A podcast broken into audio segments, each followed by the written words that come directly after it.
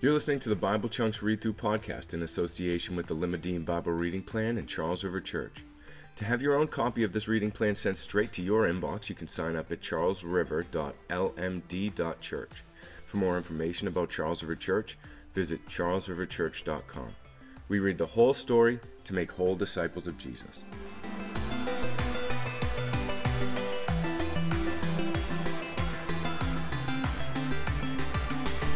Hey, welcome to Bible Chunks, where we read through the Bible in the chunks or sections based on themes that it was designed to be read in so we can get a better handle on the story of God. My name's Kevin. That's enough about me. Let's dive into the Word. Today we'll be reading Matthew 13 1 through 58. Just 58 verses today. That same day, Jesus went out of the house and sat beside the sea, and great crowds gathered about him, so that he got into a boat and sat down and the whole crowd stood on the beach. And he told them many things in parables, saying, A sower went out to sow, and as he sowed, some seeds fell along the path, and the birds came and devoured them. Other seeds fell on rocky ground, where they did not have much soil, and immediately they sprang up, since they had no depth of soil. But when the sun rose, they were scorched, and since they had no root, they withered away. Other seeds fell among thorns, and the thorns grew up and choked them. Other seeds fell on good soil and produced grain, some a hundredfold, some sixty, some thirty. He who has ears, let him hear. Then the disciples came and said to him, Why do you speak to them in parables? And he answered them, saying, To you it has been given to know the secrets of the kingdom of heaven, but to them it has not been given. For to the one who has, more will be given, and he, who, he will have an abundance. But from the one who has not, even what he has will be taken away. This is why I speak to them in parables, because seeing they do not see, and hearing they do not hear, nor do they understand. Indeed, in their case, the prophecy of Isaiah is fulfilled that says, You will indeed hear, but never understand, and you will indeed see, but never perceive. For this people's heart has grown dull and with their ears they can barely hear, and their eyes they have closed, lest they should see with their eyes, and hear with their ears, and understand with their heart, and turn, and I would heal them. But blessed are your eyes, for they see, and your ears, for they hear. For truly I say to you, many prophets and righteous people longed to see what you see, and did not see it, and to hear what you hear, and did not hear it. Hear then the parable of the sower. When anyone hears the word of the kingdom and does not understand it, the evil one comes and snatches away what has been sown in his heart. This is what was sown along the path. As for what was sown on rocky ground, this is the one who hears the word and immediately receives it with joy. Yet he has no root in himself, but endures for a while, and when tribulation or persecution arises on account of the word, immediately he falls away. As for what was sown along the thorns, this is the one who hears the word, but the cares of the world and deceitfulness of riches choke the word, and it proves unfruitful. As for what was sown on good soil, this is the one who hears the word and understands it. He indeed bears fruit and yields, in one case a hundredfold, in another sixty, and in another thirty. He put another parable before them, saying, The kingdom of heaven may be compared to a man who sowed good seed in his field. But while his men were sleeping, his enemy came and sowed weeds among the wheat and went away. So when the plants came up and bore grain, the weeds appeared also. And the servants of the master of the house came and said to him, Master, did you not sow good seed in your field? How then does it have weeds? He said to them, An enemy has done this. So the servant said to him, Then do you want us to go and gather them? But he said, No, lest in gathering the weeds you root up the wheat along with them. Let both grow together until the harvest, and at harvest time I will tell the reapers, Gather the weeds first and bind them in bundles to be burned, but gather the wheat into my barn. He put another parable before them, saying, The kingdom of heaven is like a grain of mustard seed that a man took and sowed in his field. It's the smallest of all seeds, but when it has grown, it's larger than all the garden plants and becomes a tree, so that the birds of the air come and make nests in its branches. He told them another parable. The kingdom of heaven is like leaven that a woman took and hid in three measures of flour till it was all leavened. All these things Jesus said to the crowds in parables. Indeed, he said nothing to them without a parable. This was to fulfill what was spoken by the prophet I will open my mouth in parables, I will utter what has been hidden since the foundation of the world. Then he left the crowds and went into the house. And his disciples came to him, saying, Explain to us the parable of the weeds in the field. He answered, The one who sows the good seed is the Son of Man. The field is the world, and the good seed is the sons of the kingdom. The weeds are the sons of the evil one, and the enemy who sowed them is the devil. The harvest is at the end of the age, and the reapers are angels. Just as the weeds are, weeds are gathered and burned with fire, so will it be at the end of the age. The Son of Man will send his angels, and they will gather out of the kingdom all causes of sin and lawbreakers and throw them into the fiery furnace. In that place there will be weeping and gnashing of teeth. Then the righteous will shine like the sun in the kingdom of their Father. He who has ears, let him hear. The kingdom of heaven is like treasure hidden in a field, which a man found and covered up. Then in his joy he goes and sells all that he has and buys that field.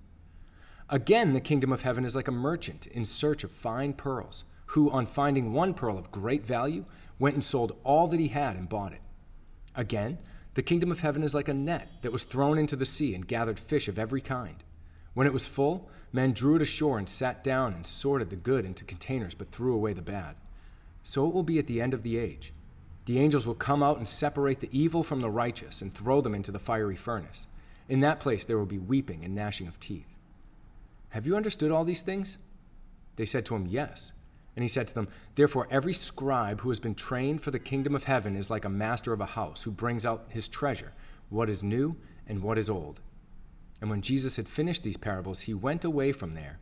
And coming to his hometown, he taught them in their synagogue, so that they were astonished and said, Where did this man get this wisdom and these mighty works? Is not this the carpenter's son?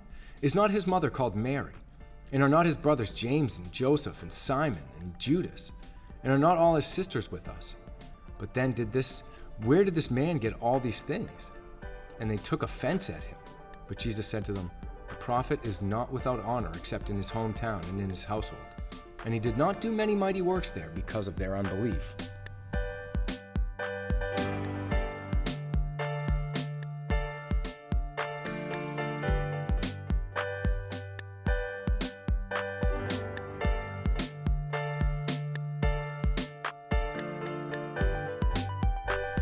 Jesus is known as a parable teller. He's known for many things. He's a miracle worker. He's he's the righteous Son of God. But uh, in a lot of his teachings, he taught in parables. And parables are short stories that have heavenly meanings. They they have meanings beyond the story.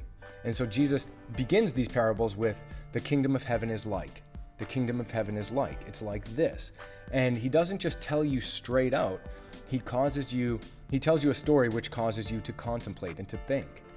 And I, I, am not going to go through all of the parables today, but it is important to notice that he starts with the, the parable of the sower.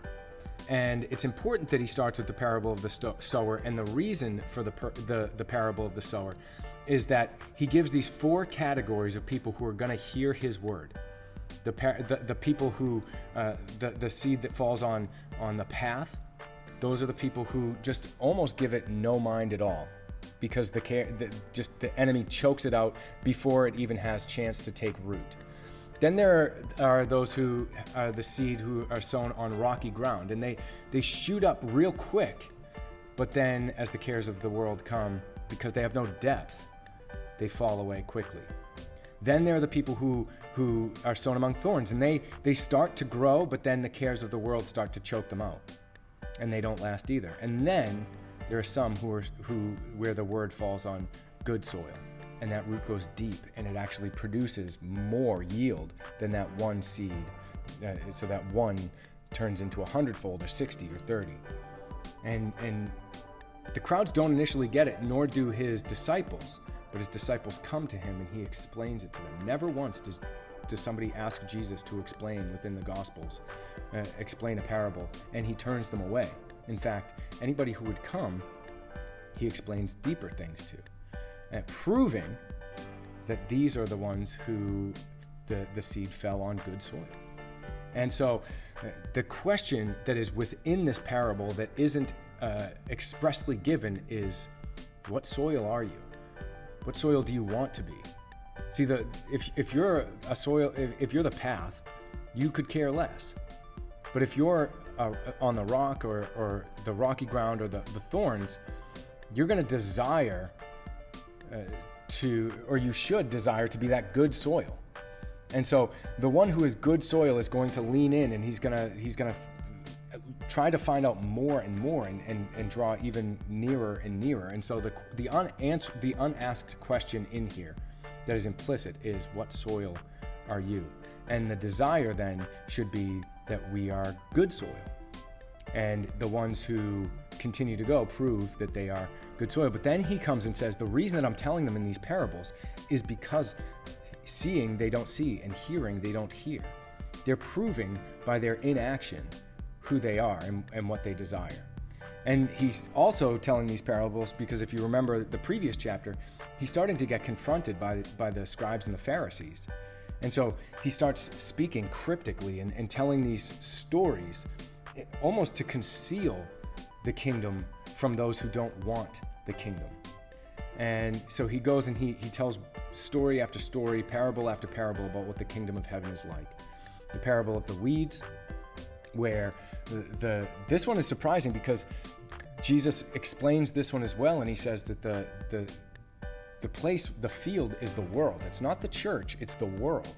And he sows his word into the world, and the enemy also sows his word. And, and rather than condemn and rather than, than try and root out the unbelief now, Jesus is promising to do it before the end or at the end where there'll be no more confrontation, no more cause for sin, no more, no more evil or suffering.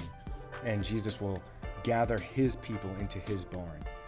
And so he if you'll notice, a lot of these parables are overlapping. He'll, he'll tell the same story twice in two different ways, like the woman with the wheat, or sorry, with the little the leaven, and uh, in her bread, or or the the uh, the, the hidden treasure in the, the pearl of great price, the, the pearl of great value.